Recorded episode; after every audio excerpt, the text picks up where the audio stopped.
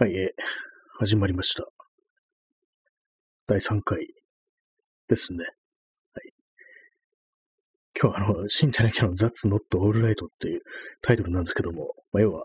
大丈夫だの反対ですね。大丈夫じゃないんだっていうのを英語にしてみたっていう、それだけなんですけども、なんとかの反対っていうと、こう、あれですね、ジョージ・ハリスンの曲で、チアダウンっていう曲があるんですけども、それを、チアアップで、頑張れっていうような意味らしいんですけども、それは和訳してる人が、ネット上にいて、ブログとかで、和訳を載せてる人がいたんですけども、それが頑張れの反対っていう風に表現してて、それは面白いな、という風に思ったんですけども、今このね、誰もいない状況で一人で喋ってるっていう感じで、独り言ですね。これは完全な、奇妙な、感じですね。この放送1日1回というような、そういう目標にしてるんで、それだけで0時過ぎたなという。最初に、一昨日ですかね、一昨日の0時過ぎに始めてしまったんで、1日1回ってなると、0時過ぎっていう感じに なってしまってるんで、私は明日はどうしようかな。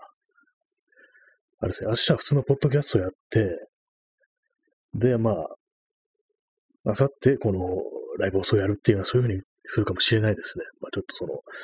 今の12時過ぎっていうのはちょっと時間としては遅いかなっていう、今日とかで日曜の夜、もう月曜になってしまいましたけども、そんな感じであんまりね、こう、気分も乗らないでしょうし、こう聞いてる方もっていうような、眠る時のね、子守歌的な歌じゃないですけども、そういう感じで聞いていただけるっていうのも、ちょっとありかなと思うんですけども、気分的にもう少し、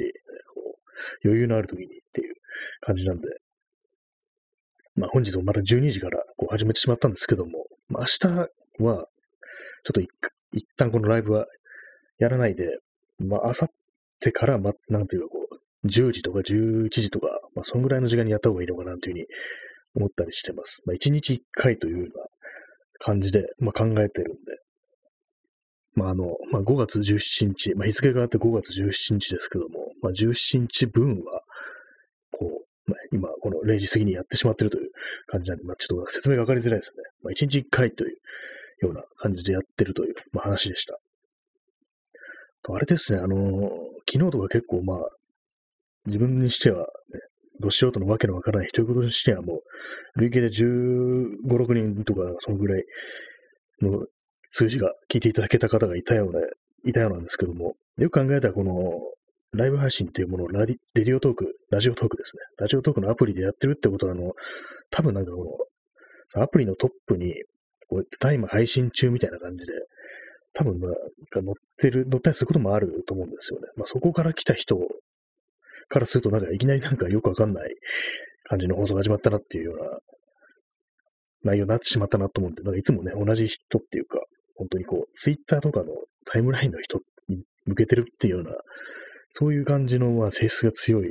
放送なんで、それで初見の、ね、初めて聞く人はちょっとよくわからないなみたいな風になっちゃったかもしれないですね。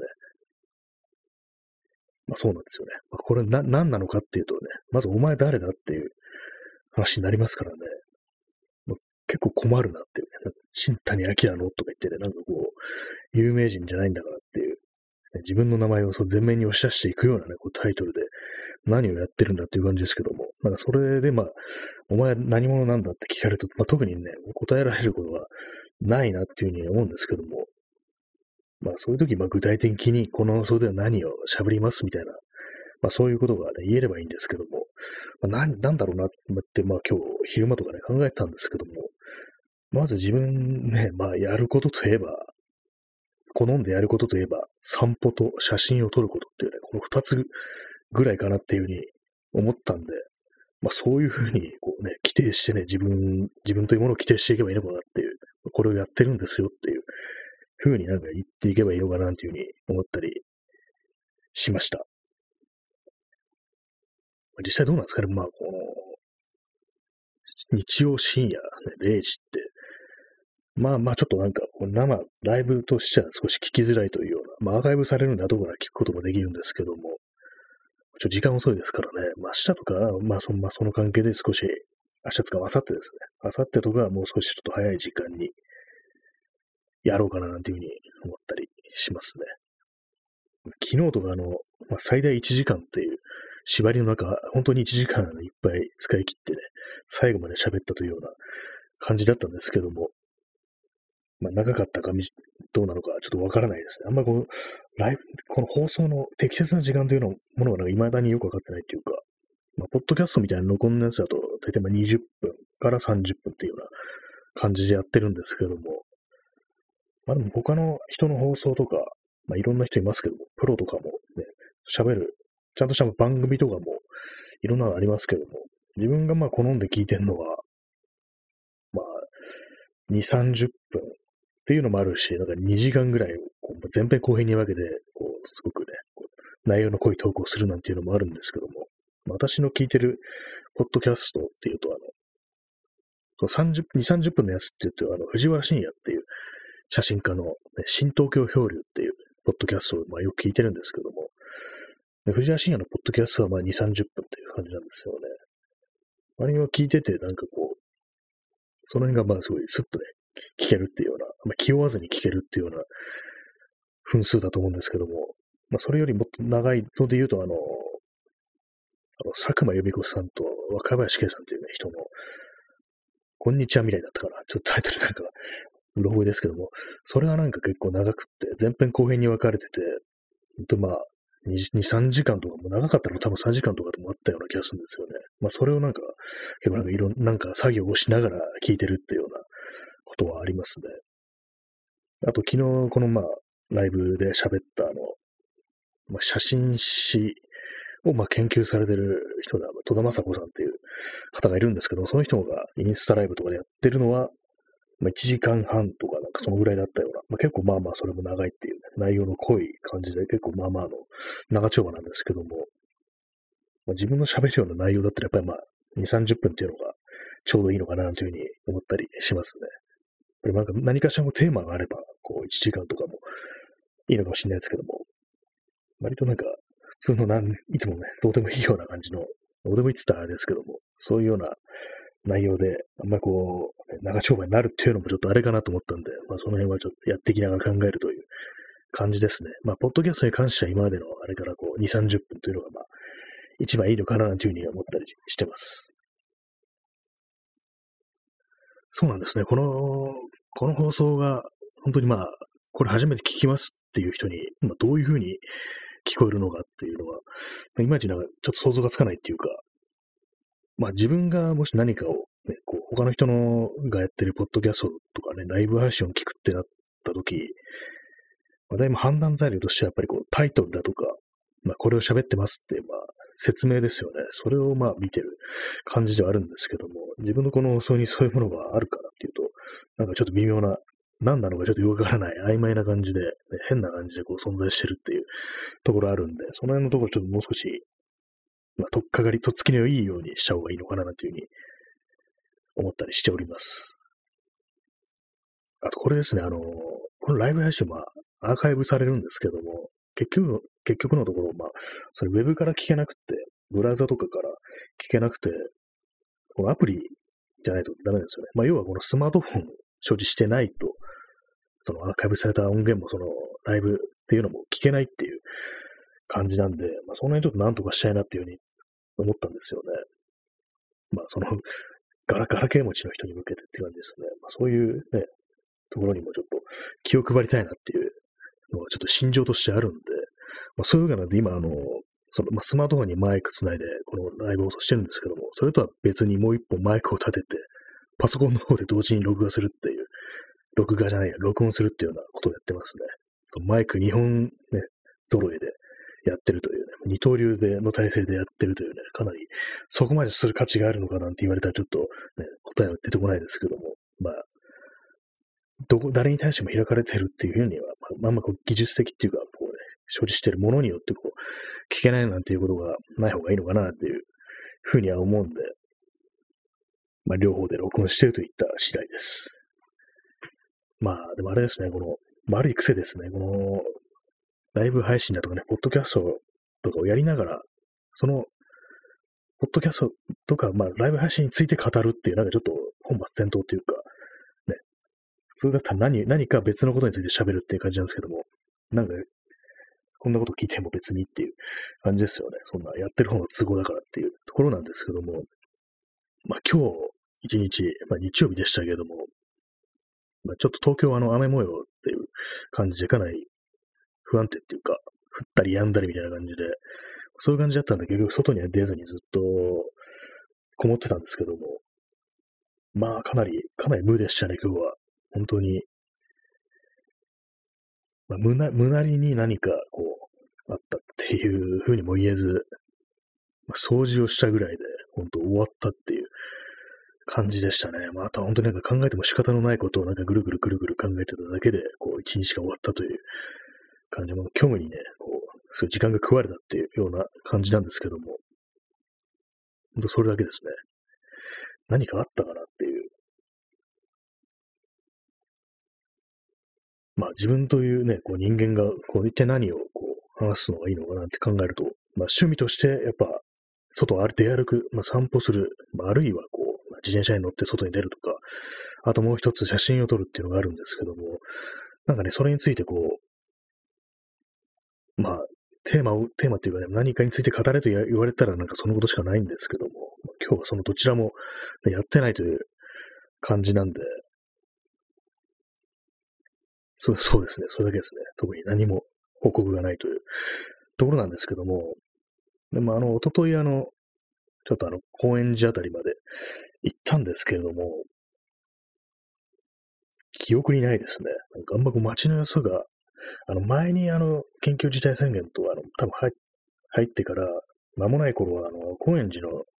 駅前に噴水があった広場みたいなのがあるんですけども、そこになんか結構まあ、外飲みですよね。そういうのやってる人たちが結構いたんですけども、なんかこの間行ったら、一昨日行ったらあんまいなかったですね。金曜の、まあ、7時、8時とかそのくらいの時間だったんですけども、見ませんでしたね。やっぱなんかそういうことするなんか元気もなくなってきたっていうか、こうまあ、緊急事態宣言もこう延長となるとなんかよくわからない感じになってくるというか、あんまり自分もまあ正直言ってなんか、いまいち実感が持てないというか、ピンとこないというか、そんな感じなんですよね。なんか本当に今緊急事態宣言なのかな、みたいな感じで。まあ、とはいえね、こう、流れてくるニュースはこう、やばいというね、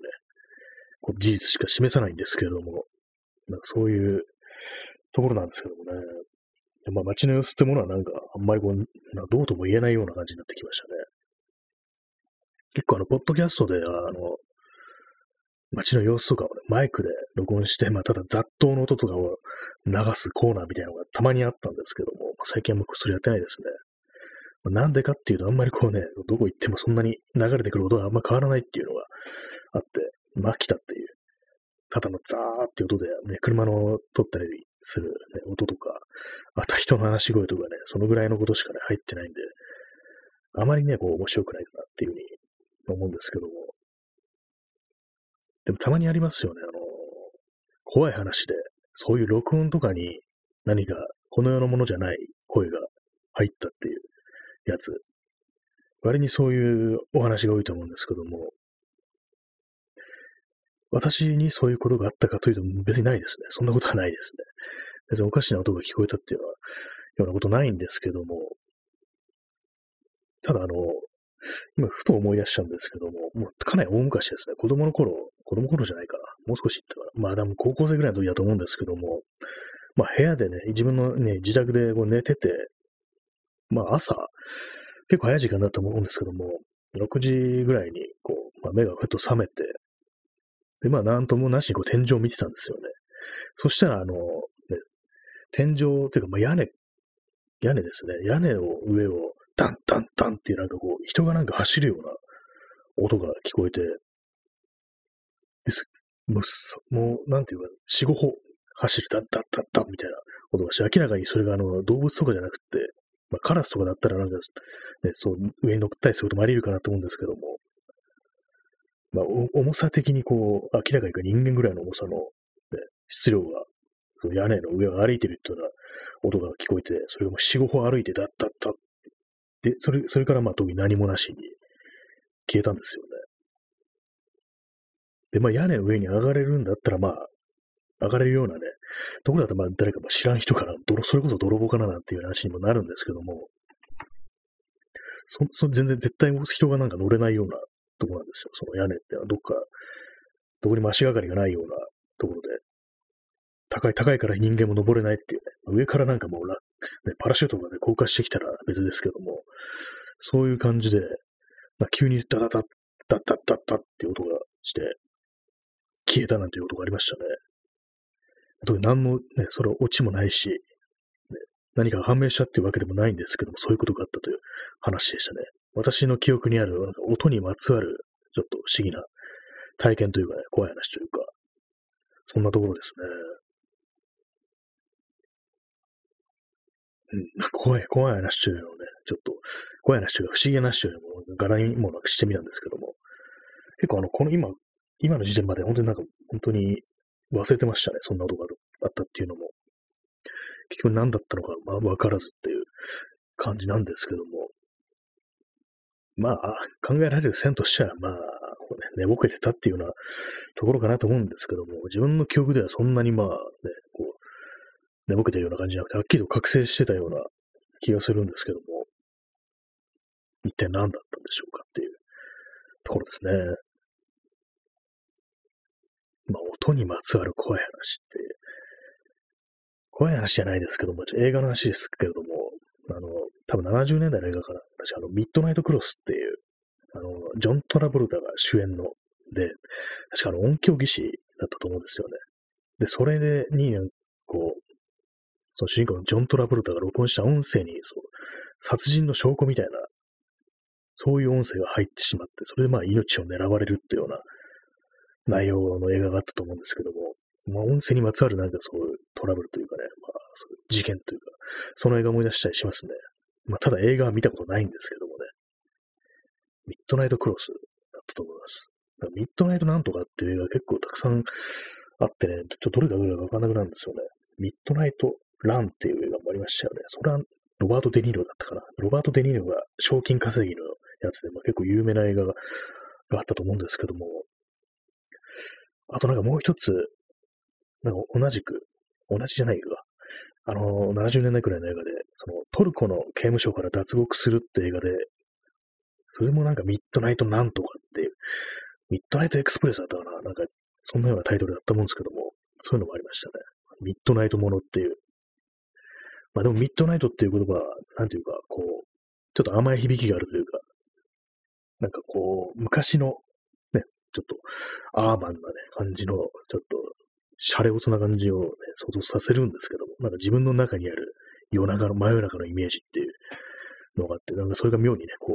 郷愁というかね、まあ、旅情みたいなものをね、かき立てるっていうようなところがあるんですけども、結構言葉っていうのは不思議なもので、そういうふうに、普通の単語でも、なんていうか、そこからいろいろ想像して、なんか想像の翼が広がるみたいなね、そういう言葉があると思うんですけども、私にとってはね、結構、ミッドナイトとかね、そういうような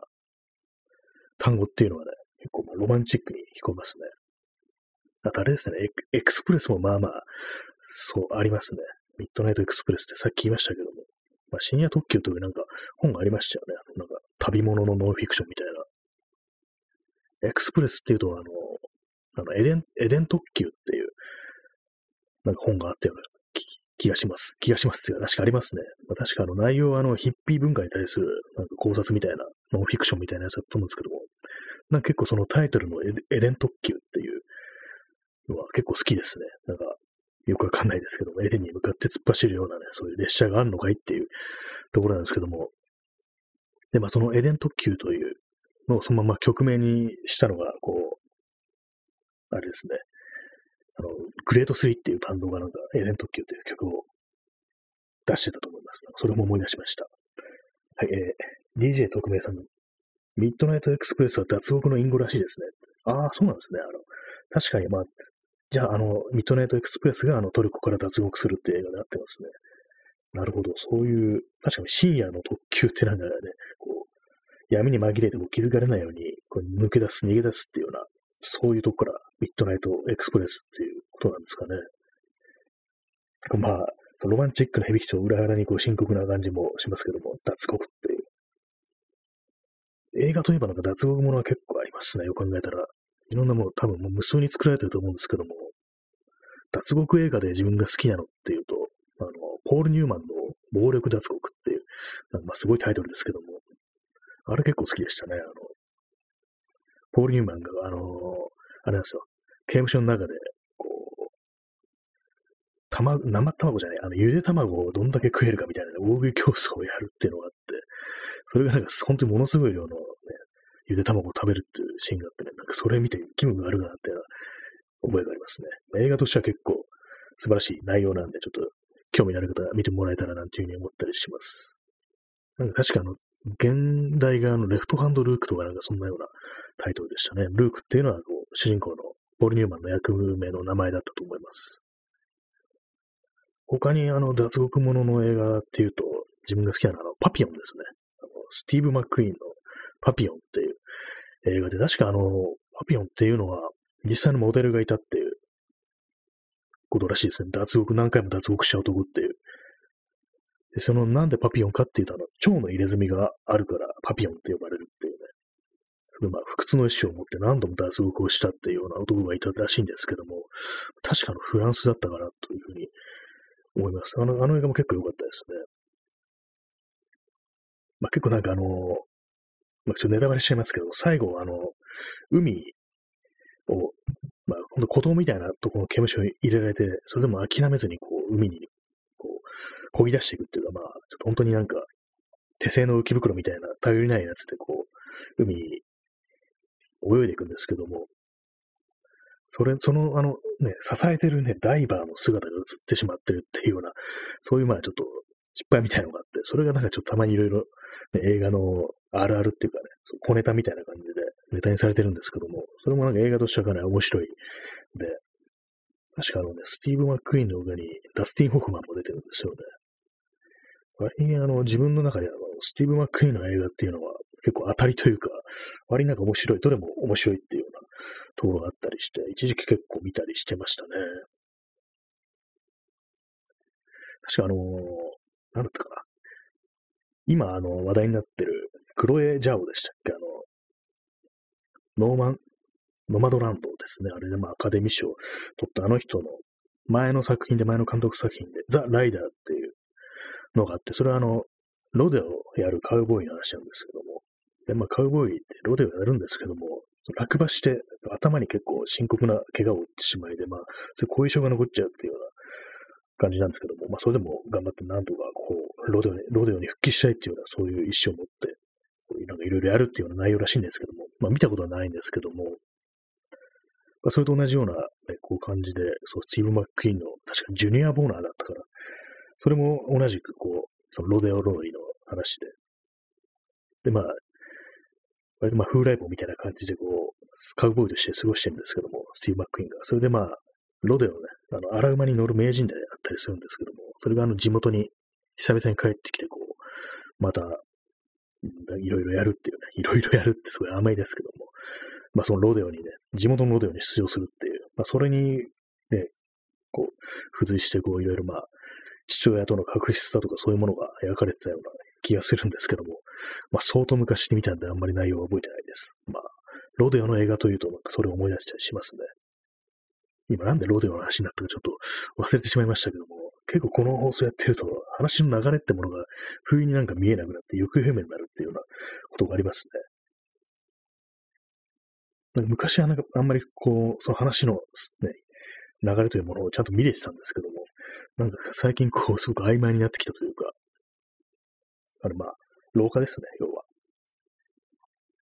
結構あれですね、自分はなんかもう映画とか全然見る気にならんなとか言いつつ、こういうふうになんかポッドキャストとかライブ放送とかをやると、割に映画の話とかをしてしまうんですよね。やっぱなんか、それもなんかただ昔見た映画の話っていう感じで、もう最近の話がね、あんまできない風になってるんですよね。まあまあ新しい映画とかね、あんま見てないんで、最近見たやつってまあちょっと前までね、Amazon プライム入ってて、それでなんかたびたび見てたんですけども、その映画はね、あんまり見なくって、ドラマ、しかもそれも大昔のドラマの傷だらけの天使っていう、ね、萩原健一、証券の、まあ、有名なドラマ、探偵ものですね。探偵物といってもなんかこう、一匹狼とかじゃなくて、ね、更新所に属してる探偵。だけど、まあかなり破天荒な感じの、ね、キャラっていうのを証券が演じてたっていう、まあ有名な作品ですけども、それぐらいしかね、あんま見てなくて。で、それともう一つ、ドラマ、まあアニメなんですけども、インビンシブルっていう、まあヒーローものですね。ヒーローものアニメがあったんで、ちょっと、なんとなく1話だけ見てたら、なんか続きが気になってしまい、で、まあ5話ぐらいだったんで、それまあ見たんですけども、まあ面白かったんですけども、なんかああいうこうヒーローものっていう、まあすごい、ね、超人的な力を持つね、登場人物が出てくるのって、なんかこう、その力が異常すぎて変だよなっていう気がするんですよね。なんかいろいろありますけども、ああいうの、まあ最近、アメコミとかそういうのも結構、まあ普通にまあ見る人が増えてるというか、映画もアメコミ、が元ネタっていうのはあるんですけども、なんかあまりにもスーパーパワーすぎて、なんか変になってくるっていうか見てると、なんか普通にね、核爆発に耐える、ね、やつとかね、出てきたりして、もうそれなんか宇宙の何かがね、こう歪んでるだろうっていうね、法則みたいなものがそういうふうに思っちゃうんですよね。なんか特に弱点らしいものそんなないみたいなね、ことがあったりすると、なんかこうね、ふっとね、冷めるというか、やっぱりなんかそういう力を得た代償みたいなものが、ね、描かれてないとなんかこう、なんかあんまりこう真面目に見る気がなくなるっていうか、なんかちょっと虚しくなるような感じしますね。で確かそのインビンシブルっていうのは、原作が、ウォーキングデッドと同じっていう、まあ、ウォーキングデッドもあれドラマ有名ですけども、確か原作が漫画ですよね。まだなんか終わってなかったというような気がするんですけども、なんかそんな感じですね。まあ結構グロいアニメでした。アニメなのにっていうね。アニメなのにっていうね、ようなご時世もないですけども、まあ、そのぐらいしか、最近の何かっていうね、映像作品というと、そのぐらいしか見てないですね。あと、あれ見ましたね、まあ、ポッドキャストの方でまあ少し話したんですけども、心霊ものというかね、怖い話で、黒沢清の、降霊っていうやつが、まあ、幽霊が出てくるんですけども、その幽霊の表現というものが、こう、霊能者に言わせると、すごく映画の中では、すごく映像表現としてリアルだっていうようなことで、まあ、それでツイッターでそれがなんか流れてきて、あと、友人もなんかそんな話をしてたんで、どんなんだろうと思って見てみたんですけども、あれ元々はドラマなんですね。まあ、ディスク化とかされてるけど、ドラマらしくて、見てみたんですけども、まあ、まあ、なんか幽霊の出てくるシーンがリアルなんていうね、それをちょっと期待してみたんですけども、なんかそれよりもなんていうか、こう、心理描写みたいな方が結構怖かったですね。なんていうかこう、まあ、だんだんと追い詰められていくんですけども、その主人公のね、夫婦が。そのね、様がなんかちょっと怖かったですね。まあ、ちょっとネタバレしないでこう喋ってますけども、やっぱりそっちの方の描写っていうものが、まあ、全体の印象としては、韓国映画の、あれを思い出しました、母なる証明っていう、まあなんかどんどんちょっとね、ドツボにはまっていくみたいなところは結構恐ろしくて、まあ、幽霊の表現よりもそっちの方が怖かったですね。幽霊の出てくるシーンに関してはそれほどではなかったかなっていう自分としては、ね、ちょっとね、もし本当に怖かったら嫌だなと思って昼間に見たんですよね。そんなようなね、感じだったんですけども、まあ、別なところの心理描写の方が怖かったという話でした。あれですね、黒沢清の映画っていうのは大体なんかちょっと、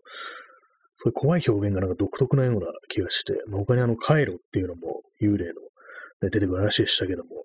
なんかあれも妙に不気味な感じで、一般的ななんかこう、幽霊というものとは少し違うみたいなところがあって、まあまあね、なんか不気味っていう感じですね。なんか恨みを持った霊がどうのこうのっていうよりはなんかわからないものがいるっていう、ただそこにいるみたいな、なんかそういう恐怖ですかね。黒沢清の映画で、ね、まあ言うと、他に、ね、印象に残ったのはあれです。明るい未来っていうね、まあ、カタカナで明るい未来っていう、まあ、小田切丈と、浅野忠信と藤達也が出てくる映画なんですけども、それもまあまあ面白かったですね。こう、浅野忠信が毒を持ってるね、クラゲを水槽で飼ってるんですけども、でまあそれ、浅野忠信と仲のいい小田切丈が、遊びに行って、でその水槽に手を突っ込もうとするシーンがあるんですけども、その時にこう、浅野忠信が、どうかんぞお前ってなんかちょっと半笑いで止めるっていうシーンがあって、なんかそれがね、ちょっと面白くって、たまに真似したりするんですけども、ただ日常の中で毒あんぞお前っていうようなね、局面はないですからね。まあ、使い道がないですよね。毒のあるっていうね、なんだろう、漆とかに友達が触りそうになったとか、そういう感じですかね。そんなことないよっていうね、ところですけども。まあ、毒のあるもの、そんな触れたことないですね。ありますか？トゲのあるもの。昔ね、家にサボテンの鉢があって、で、なんかそこに、まあ、突っ込んだって、まあ、画面とかじゃないですけど、手とかですけども、なんか触っちゃって、結構手にサボテンの時がいっぱい刺さって泣いたっていうような、本当にまあ、幼い頃、3、4歳とか、それぐらいかもしれないですね。その時の、なんとなくね、うっすらね、記憶に残ってるんですもんね。自分の手にね、トゲが刺さってる映像とかが、なんとなくこう、今でも思い出そうと思えば、思い出せるんですけども、まあ、毒じゃないですけどね。あれもまあ、身近にある危険物っていうところでね。まあ、一番身近な危険物、トゲですね。トゲといえば、あれなんですよ。ナスのヘタにトゲ生えてますよね。たまに。ないやつもあるけど、たまにこう、鋭いトゲがあって、こうね、こう、調理するときにチクって刺さって、なんかあれすごいイラッとくるんですよね。ナスごときが俺に抵抗したな、みたいな、そういう気分になるんですけども、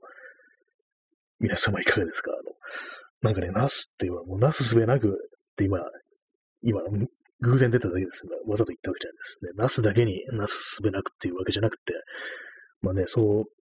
本当にまな板の上に置かれて切られるだけの存在なのに、ね、トゲでこちらに向かって攻撃をしてくるなんていうね、ことがあるって、まあ、非常になんか、野菜ごときが俺に逆らいやがってみたいな、そんな気分になることが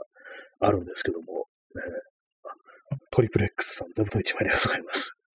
本当に今、意識せずに言ってた言葉ですね。ナスだけにナスすべなくっていうね。まあなんか、こう、あったんですよ。そういうことが本当にチクッとね、刺さってね、しかもちょっと血が出たんですよ。そのナスごときで流血したという事実に耐えきれず、何なんですかね、こう、まあ、言ってみれば、こう、プレデターが地球にやってきて、まあね、こう、狩りをしてる最中にこうね、たまに反撃してくる地球人がいるとね、まあ、そんなような気分かもしれないですね。これ人間ごときが、地球人ごときが抵抗しやがってっていうふうに思うのかもしれないですけども、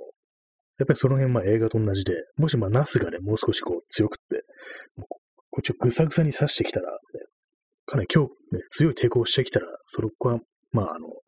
ナスに対するね、こう戦士として認めるなんていうね、ことがあるかもしれないなっていうふうに思ったんですけど、一体何の話してんだって感じですね。世の中にね、プレデターの話しかしないバカと、エイリアンの話しかしないバカと、コマンドの話しかしないバカっていうね、まあ、三大アクション映画バカっていうのがいるんですけども、私はその中のプレデターの話しかしないバカの方ですね。コマンドは一回しか見たことがないですね、テレビで。しかもそれもなんか、細切れな感じで見ました。結構有名な映画ですけども、一回しか見たことないですね。何の話をしてるんでしょうか。でもあれです。なんか未だにこう、まあツイッターとか見てると、テレビでやってる映画の話ってのがそこそこ流れてくるなっていう感じで、確か昨日とか先週とか、まあタイタニックの話を皆さんされてましたね。なんかあれ、確かジェームズ・キャメロンで、私は見たことないんですけども、で、なんか前にテレビでやってる時にちらっとなんか数シーンか見たんですけども、なんか、割となんかジェームズ・キャメロンっぽい面白さに溢れてたような、割と面白そうな感じであったんですよね。でもまあ見たことないんですけども。しかもね、先週やって今週やるってことはまあ前編後編に分けて、一本の映画を前編後編に分けてテレビ放送してるって感じで、長いんですね。3時間以上あったりするのかな。まあ見たことないんですけども。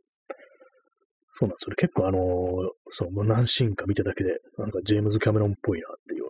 うなことを思ったんですけども。まあ、他にジェームズ・キャメロンの映画を見たっていうと、まあ、ターミネーター1、2ですね。1もだったかな ?1、2だけだから。あと、アバターとかなんか、まあ、その辺の有名どころしか見たことないんですけども。あと、エイリアンか。エイリアンでしたっけ？なんかもう、いい加減になってます。あんまこう、監督の名前とかね、覚えるタイプでもないんで。そうなんですよね。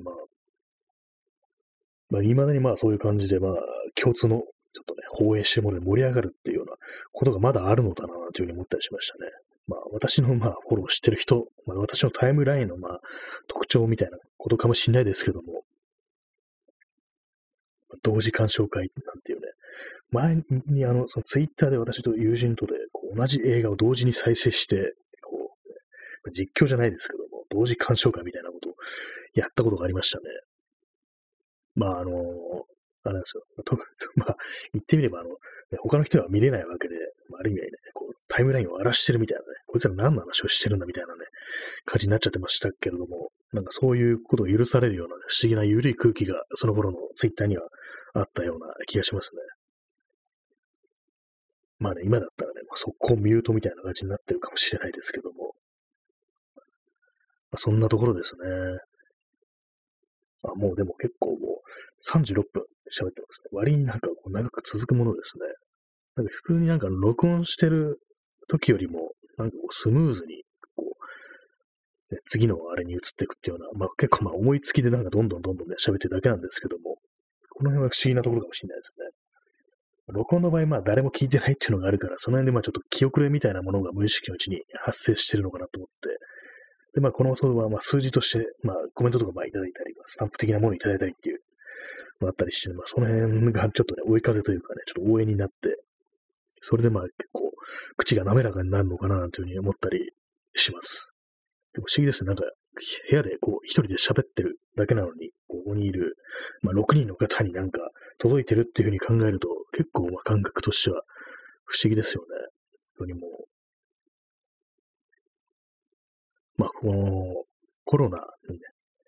以後の世界において、こういうまあ音声による配信を始めたんですけども、この先どうなっていくんですかね、まあ、当たり前になっていくんだろうかっていうふうに思うんですけども、まあ、DJ ちゃんぽさん、座布団1枚ありがとうございます。ちょっと今声を作っていってみましたけども、そうなんですよね。声。まあでも、まあ、声でしかコミュニケーション取れないってなったら、まあ、喋ることができないとか、喋れない人とか、まあ、そういうのに対するね、判断とかなるんでね、どうなんですかね。まあ、それだけになったらあれですけども、結構今の、ね、動画っていうか、まあ、映像まで含めた配信だと結構そのデータ量っていうものが多いんで、あんまりこう、外から気軽にっていう感じにはならないし、まあ、不安定なからなんていうところもあるんですけども、音声っていうのはそれに比べてまあ少し気が低いというかね、やりやすいっていうようなところもあるんですけども、まあこの生配信というものを外からやったってことがまだないんで、まあ今までこのラジオトークやった時は外で話すこともあったんですけども、それはまあ録音っていう感じだったんで、まあそれだけです。特にまあこの落ちるところのない話でございました。まあ、結構あれですね、映画の話が出てくるということは、私は映画が好きなんでしょうか、ね、そう全然見てないよなんてね話をね、こう、ね、映画見てない自慢っていうようなね、レベルにすら達するように思えるんですけども、まあ、よくテレビ見ない自慢なんていうね、ことがあって、ことさらにそういうことはアピールする人に対する揶揄がありますけども、私もテレビは見ないですね。やっぱりテレビ持ってないっていうのがあるんで、まあ、あったとしたら見るのかなというふうに思うんですけども、どうなんですかね、まあ、でもつけっぱなしにしとくには、まあ、なんかラジオよりテレビの方がいいのかなっていうのを思ったりしますね。逆にこう映像だけがついてるっていうような方がいいのかなっていう。昔寝るときとかにまだテレビがあった頃ですね。タイマーオフのね、時間をセットしておいて、もうつけたまま寝るっていうようなことをやってましたね、そういえば。なんでそんなことしたのかなって思うんですけども、何かこう、寂しさみたいなものがそういうふうにさせたのかもしれないですね。何かが動いてるとか、誰かが話してるっていう、そういうところで、まあ、眠りにつきたいっていうようなね、そういうところだったかもしれないですね。まあ、この放送もなんかそういうふうに使っていただいて構いませんのでっていうのは、入眠のためのこう放送みたいな、まあそういうのも、それはそれで、まあね、そういうふうに使っていただけたら本望だなっていうふうに思うところがありますね。結構ワイナットなんていうかこう、人の眠りを誘う声みたいなものがある気がします。結構ね、人のポッドキャストとか、こう、ラジオトークとかを聞いて眠りについたっていうことが結構あるんだよ、私。なんかこう、安らかに眠れるっていうようなね、なんかそういうような、ね、波長の声を出す人ってね、割にいるような気がしますね。まあ、それだけですね。時刻はただいま0時45分というね、まあ、意外にまあ、これ喋ってるなという感じなんですけども、なんかこう、1時間放送できるっていう風になると、こうね、いっぱいまでやってやろうかなっていうね、気にね、やっぱちょっとはなってきますね。なんか結構不思議な感じがしますね。こう、一応まあ、その、音楽とか流して、こう話すこととかある程度まあ、念頭に置いて始める。で、まあ、録音するポッドキャストよりこっちの方が長いっていうね、ダラダラダラダラ喋ってるだけの生放送の方が長いっていうのもなんかちょっと不思議なところがあると思うんですけども。まあでもあれですね、きっちりとこう、ね、筋道立てて話すとなったらやっぱりポッドキャストがいいのかなというふうに思ったりはしてるんですけども、結構その気力がないというかね、まあ、大体まあどっちもなんか垂れ流しみたいな感じになっちゃってますね、結局。前はかなりそのネタみたいなものを書き留めてたんですけども、ここ最近、ここ数ヶ月はなんかそれも全然やんなくなって、で、まあ行き当たりばったりで話しているというような次第です。あれですね、まあ、この放送で何を喋るのかなんていうね、この、私は誰なんだっていうね、何者なんだっていう話を、この放送、今日のね、放送の最初の方で言ったんですけども、でまあ、何が好きかっていうと、何をやるのが好きかっていうと、まあ、外を散歩したり、歩いたり、自転車で走ったり、写真を撮ることかなっていうふうに思ったんですけども、今日全然そういうような話出てこないですね。結構その感じの話を面白おかしくすることって割に難しいような気がしますね。基本的になんか外を歩いてるって何か起きるってことないんですよね。今一つなんかすごくね、汚い話を思い出してしまいました。結構東京っていうものは、たまにね、都会、人糞が落ちてることがあるんですけども、幼い頃に、地下鉄の通路の真ん中に、もう忽然とその、多分人間だと思うんですけども、ね、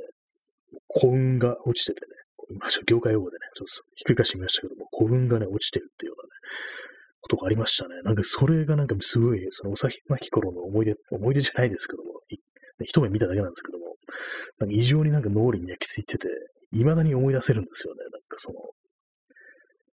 地下鉄のなんかね、こう、よどんだ空気とね、汚いこう、床、そこになんか唐突に落ちてるね、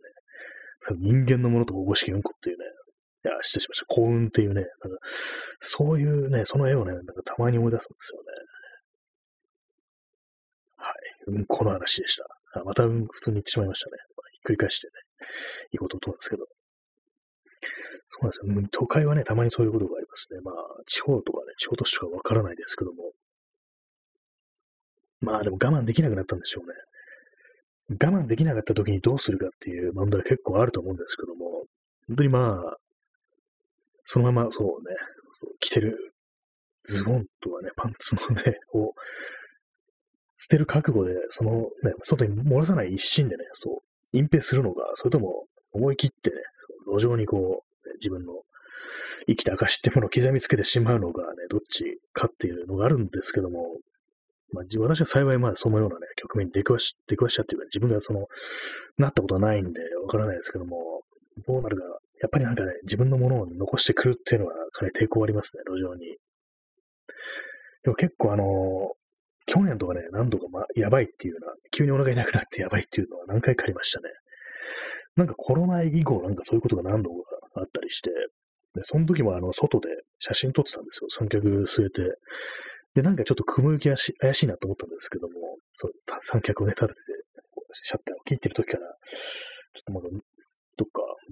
ね、入った方がいいかなみたいな、コンビニとか入った方がいいかなと思ったんですけども、で、もう2枚ぐらいちょっと撮りたいみたいな感じで我慢してて、で、まあ、よし、撮れたってなって、まあ、移動しようとしたら、まあ、急になんかちょっとね、なんかぐるぐるね、来て、やばいってなったんですけども、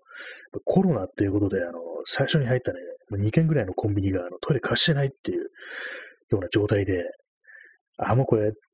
ダメかなみたいな感じでね、もう全ては諦める、ね、一歩手前みたいになったんですけども、結局、まあ、まあ、ファミリーマートを見つけて、そこが入りましたね。助かりましたね。で、まあ、すっきりして、こう、コンビニが出てきて、まずツイッターを開いて、そこにトゥナイト、ファミリーマートセーブドマイライフっていうようなことがね、つぶやいた覚えがありますね。それが去年の8月ぐらいだったというふうに記憶しております。なんだっていうね、なんかこうあまりにもね、くだらないこと話してるんで、この話終わった後なんだそらっていう風に自分で突っ込まないとね、気が済まなくなってしまってますね。これも非常に良くないんですけども、どうせならね、こうね、道化を貫き通すよなんていう風に思ったりもするんですけども、まあ、私のね、こう、まあ、去年の一番やばかったっていうね、そういう思い出でしたね。なぜかそうコロナ以後にね、なんかそういう風になったりすることがあって、割となんか私の友人も、なんか去年は結構、ね、何回かやばかったっていうようなね、まあ、今年も結構何回かやばかったみたいな話を聞くんで、ひょっとしたらね、なんかこうコロナウイルス的な感じでみんなのなんかこうお腹が緩くなるようなね、ウイルスっていうものが蔓延してたりするのかなというふうに思ったりするんですけども、まあもしかしてあれですね、後遺症かもしれないですね。知らないうちにこうコロナにかかってて、その後遺症でちょっとね、お腹壊すなんていうね、ことがあるのかもしれないですね。以上です。ってね、なんか笑ってもね、困りますけどもね。そういう感じですよね。そうなんですよね。まあ、なんかそういうことがあってから、なんかあんまりこう、外に、夜中とかに、不意に外に出てね、こう、写真を撮るってことをしなくなったような気がするんですよね。まあ、なんとなく怖くなったのかなっていう。いざっていうね、時があっても、その、トイレが見つかんないなんていうね、風な局面に陥ることを恐れて、無意識の知能を恐れて、それであんま外出なくなったのかな、なんていうふうに、ちょっと思わなくもないですけども。あれですね、外国旅行すると、まあ、日本と比べてトイレがね、すごく少ないっていうようなことがあるらしいんですけど、どうしてんですかね、みんな、その、海外に住んでらっしゃる方は。まあ、結構謎ですよね。すごくまあ、我慢強いのがみたいなね。思ったりするんですけども、それでもなんか、習慣的に、まあそうなってるから、こう、あんまりこう、ね、ためないでね、こう外に出てったりするのかなみたいな、やばい時にはもう外出ないみたいな感じになるのかなっていうこと思ったりするんですけども、そのトイレ事情って結構割に気になったりしますね。前にYouTube で、まあこれちょっとトイレとは違いますけども、車椅子の人がこう、ニューヨークの街をこう、に行って、こう、いかにこう、その、ニューヨークがその車椅子の人にこう使いやすくないかっていうね、利用しにくいかっていうようなことをやってたりして、で、まあ、そこかしこに段差があるんですよね、やっぱニューヨークって街は。びっくりしたんですけども、ここにも段差かよみたいなことをなんかその人が言うんですよね。まあ、ちょっと面白おかしくそういうことを言ってて、でもちょっとびっくりしましたね、あそこまでなんていうかこう、ね、優しくない、ね、感じでしたね、かなり。まあ、古いままにしちゃうのかもしれないですね、結構まあ、あんまそのアメリカのそういう建築だとか詳しくないですけども、結構古い建物そのまま残ってるっていうようなビルとか、イメージがありますね。あんまりこう更新されないような、よっぽどの開発がないとっていうイメージがあるんですけどもね。まあ、でも、ね、まあ、二度とっていうかね、まあ、今後の世界で、ひょっとしたら海外旅行なんてものをね、することはないのかもしれないですね。まあ、全然私、まあ、旅行したいっていう欲がないんで、あれなんですけども、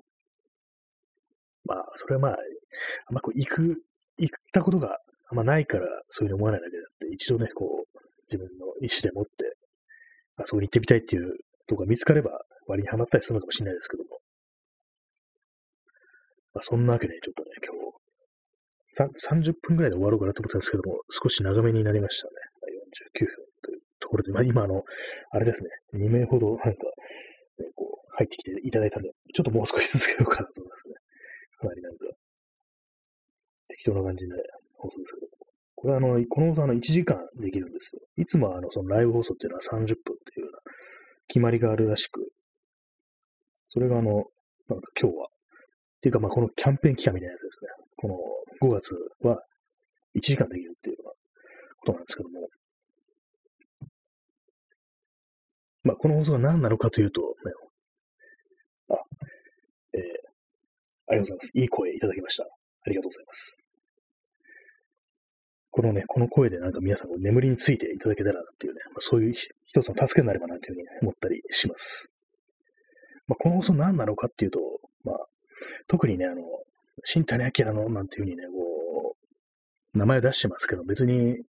まあ、何者でもないんで、誰だよお前っていう感じで、まあ、その認識が合ってるんですけども、何の話をするかというと、あれですね。まあ、その辺のことをちょっと決めないといけないなと思うんで、まず、こう、散歩の話と、あと、まあ、まあ、写真を撮るのが趣味なんで、まあ、そういう辺の話と、まあ、映画の話だとか、読んだ本だとか、まあ、そういう話ですね。まあ、すごくなんかこう、お前の放送は何なんだって言われたときに、こう、うまく言えないようなところがあって、それがまあ、難しいなと思うんですけども、まあ、その辺はなんていうか、ちゃんと説明文に書かなきゃいけないなと思いますね。この放送なんか今んとこなんかこう、この配信はっていうね、欄に、恥ずかしながらポッドキャストより帰ってきましたっていうね、ちょっとなんかこれ、知らない人みたいなわかんないですからね、こういうのも。だからこの辺ちゃんと、ちょっと書きたいと思います。まあ、このライブ配信自体はね、この、私も Amazon ギフトに釣られてね、やってるんでね、今月中はちょっとやろうかなというふうに思ったりするんで、まあその辺ちょっとね、しっかりと、